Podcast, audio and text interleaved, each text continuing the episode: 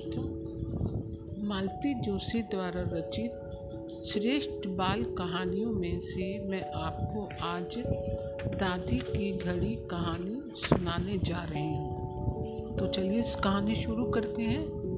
दादी की घड़ी। घर भर में सबसे छोटा होकर दीपू बड़ी मुसीबत में पड़ गया था। यूँ उसके दोस्त तो ईर्ष्या ही करते थे कि पूरे घर में यह सबका लाडला है। पर उसे इस बात की जरा भी खुशी नहीं थी। दिन भर तो उसे सबकी डांट टपटी सुननी पड़ती थी। हर तरह की बेगाट होनी पड़ती थी। इसके एवज में मम्मी या दादी थोड़ा सा दुलार दे देती। तो कौन सी बड़ी बात थी? दीदी और भैया तो उसे बिना पैसे का नौकर समझकर दिन भर नचाते रहते थे। बहुत हुआ तो कभी एक आध टॉफ़ी या रंगीन चौक पकड़ा दी और छुट्टी ऐसे मौक़ों पर वह सोचता। काश वह भी इन दिनों दिन लोगों की तरह बड़ा होता तो घर में उसका भी कुछ रोब रहता। भैया या दीदी, बड़े क्या हो गए? अपने आगे किसी को कुछ गिनते ही नहीं। मान लिया कि बड़ी बड़ी क्लासों में पढ़ते हैं, पर इसका मतलब यह तो नहीं कि बाकी लोग मेरे बुद्धू हैं। वाकई, कम से कम दीपू के बारे में तो उनका यही ख्याल था। उन्हें इस बात की जैसे खबर ही नहीं थी कि दीपू भी अब बड़ा हो गया है। स्कूल जाता है, चौथी कक्षा में पढ़ता है और तो और अपनी कक्षा को मॉनिटर भी है। उनके लिए तो वही नन्ना मुन्ना दीपू था कि जब चाह प्यार किया, जब चाह डांट कर भगा दिया। अन्याय की तो हद हो गई। मम्मी पापा तक उन्हें कुछ नहीं कहते। छोटी वाली दोनों मेजें उन दोनों ने घेर रखी है। अलमारियों पर भी उनका ही दखल था। दीपू बेचारे के हिस्से में आई थी एक फ्रूटी जिस पर वह अपना बस्ता टांगता। पढ़ने के लिए मेज तो दूर एक डेस्क तक नहीं था। पापा कई बार उसका मन रखने के लिए अपनी मेज पर जगह दे देते, पर पापा के पास बैठने पर आधी जान तो वैसे ही सूख जाती थी। पढ़ाई क्या खाक होगी? दीपू बेचारा मम्मी के ट्रंक पर ही गुजारा कर लेता। दीदी भैया जब पढ़ते होते तो घर में कोई उसे ऊँची आवाज़ में बोलने तक नहीं देता था। लेकिन दीपू के पढ़ते वक्त में रेडियो के सुर में सुर मिलाकर घर सिर पर उठा लेते थे। दीपू के दोस्त दिन भर आते जाते रहते, कोई उन्हें बैठने तक को नहीं कहता। पर दीदी या भैया के पास कोई आता तो उसे बाकायदा नमस्ते करनी पड़ती।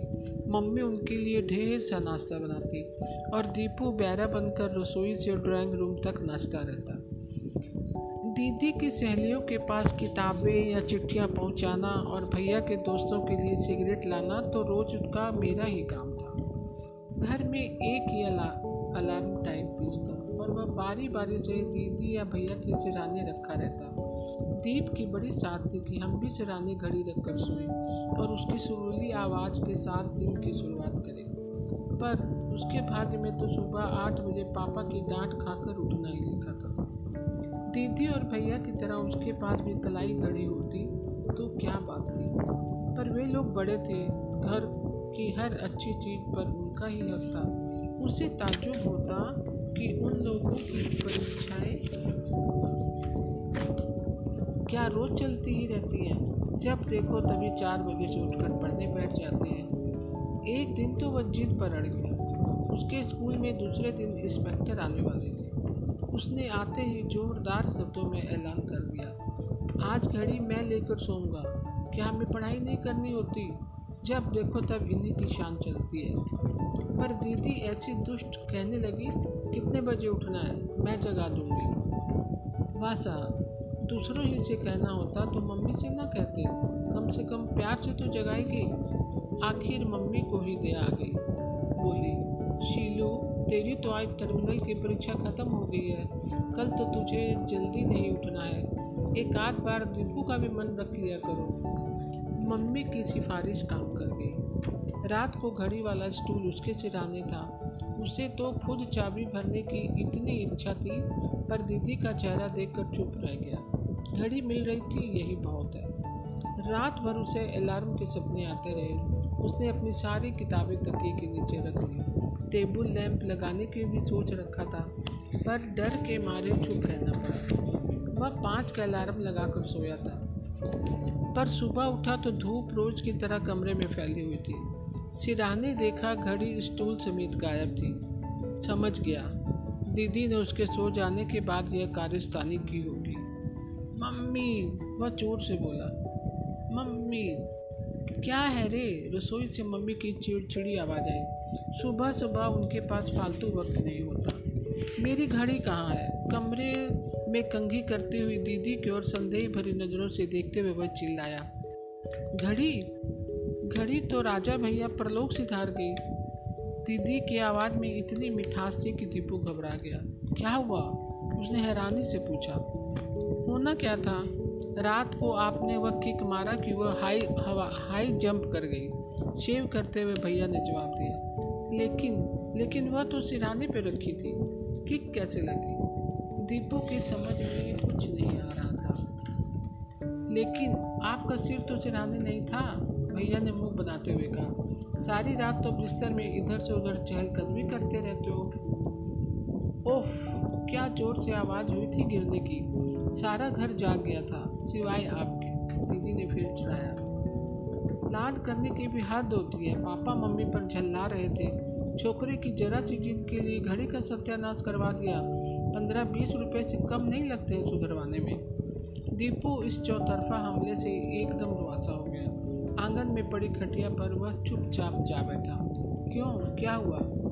तुलसी के चौरे के पास माला जपती दादी ने पूछा। सोते में मुझसे घड़ी टूट गई और सब के सब मुझे डांट रहे हैं। उसे अब सचमुच रोना आ रहा था। तू भी तो निरा बेवकूफ़ है, दादी ने उसे प्यार करते हुए कहा। जरा सी घड़ी के पीछे सब की चुरोरी करता फिरता है। मुझे पढ़ने के लिए सवेरे उठना जो होता है। अच्छा यह बता कि जब घड़ियाँ नहीं होती थी, तब क्या लोग नहीं जगते थे? मुझे ही देख, कार्तिक में रोज़ चार बजे नहाती हूँ। बारह महीने नहा धोकर लक्ष्मी नारायण की आरती में पहुँच जाती हूँ। सो, क्या मैं घड़ी लेकर सोती हूँ? दादी के बात ने उसे सोचने पर मजबूर कर दिया। सच दादी, तुम कैसे इतनी सवेरे जग जाती हो? एक बात है, किसी से कहेगा तो नहीं।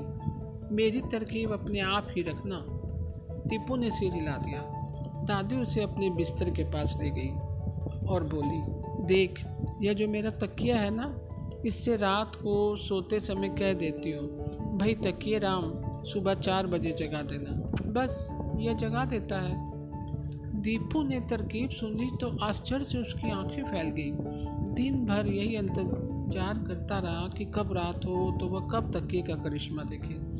रात को उसने सबकी नज़र बचाकर तकिए से अपनी बात कही और इतमान से सो गया। पर सुबह उठा तो वही आठ बज रहे थे। दूसरे दिन भी यही हाल रहा, फिर तीसरे चौथे दिन भी। फिर उसने यह नुस्खा मन से निकाल दिया। समझ गया, दादी की भूत प्रेतों और परियों की कहानियों की तरह यह तरकीब तरकीब भी निरी गप है। एक शनिवार को उसे फिर घड़ी की ज़रूरत महसूस हुई। पर इस बार उसने जिद नहीं की। वरन दीदी से कहा, दीदी, सुबह पाँच बजे जगा देना। कल कल ना बाबा ना, कल तो इतवार है। कल तो अपने राम आठ बजे से पहले नहीं उठेंगे, दीदी ने कहा। और कल तुम्हें कहाँ तीर मारने जाना है? भैया के इस प्रश्न पर उससे बड़ा गुस्सा आया। हमेशा की तरह मम्मी ने उसका पक्ष लिया। बोली, अरे, कल इसकी ट्रिप जा रही है। सांची जाएगी, सब बच्चे। मुझे तो सारा काम निपटाते रात को इतनी देर हो जाती है कि सुबह की हामी नहीं भर सकती। तो दादी से कह दो ना दीपू पाँच क्या चार बजे ही जगा देगी। पता नहीं ये बूढ़े लोग इतनी सवेरे कैसे क्यों उठ बैठते हैं। कहती हुई दीदी अपनी रजाई में गई। दादी घर पर नहीं थी। बारह बजे से पहले उनके कीर्तन से लौटने की आशा भी नहीं थी। हताश होकर दीपू ने तकिए का आसरा दिया तकिए, भाई, मेहरबानी करके कल तो जगा ही देना। ठीक पाँच बजे। सात बजे तो बस निकल जाएगी। कैसा आश्चर्य था। सुबह जब उसकी आँख खुली तो चारों ओर अंधेरा ही था। वह तो समझा कि रात ही है और डर के मारे दम साधे चुपचाप पड़ा रहा। थोड़ी देर बाद ही दादी के कमरे से रघुपति राघव राजा राम की आवाज़ आई और उसको कुछ धीरज मिला। दौड़ कर दादी के कमरे में गया। वह अभी रजाई में ही थी।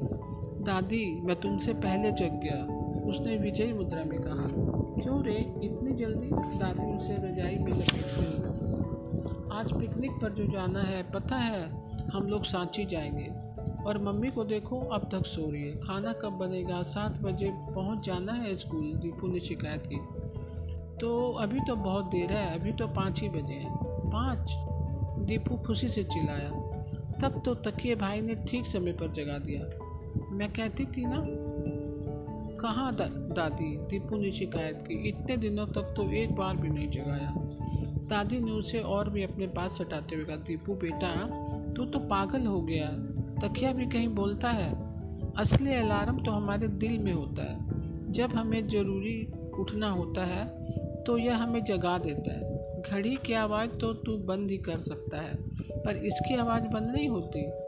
जगा कर ही छोड़ती है। और इस और इस अनोखी घड़ी का राज पाकर दीपू बहुत खुश हुआ। तो दोस्तों, आज की कहानी आपको कैसी लगी? मैं कल फिर एक नई कहानी के साथ उपस्थित होंगी। तब तक के लिए नमस्कार दोस्तों।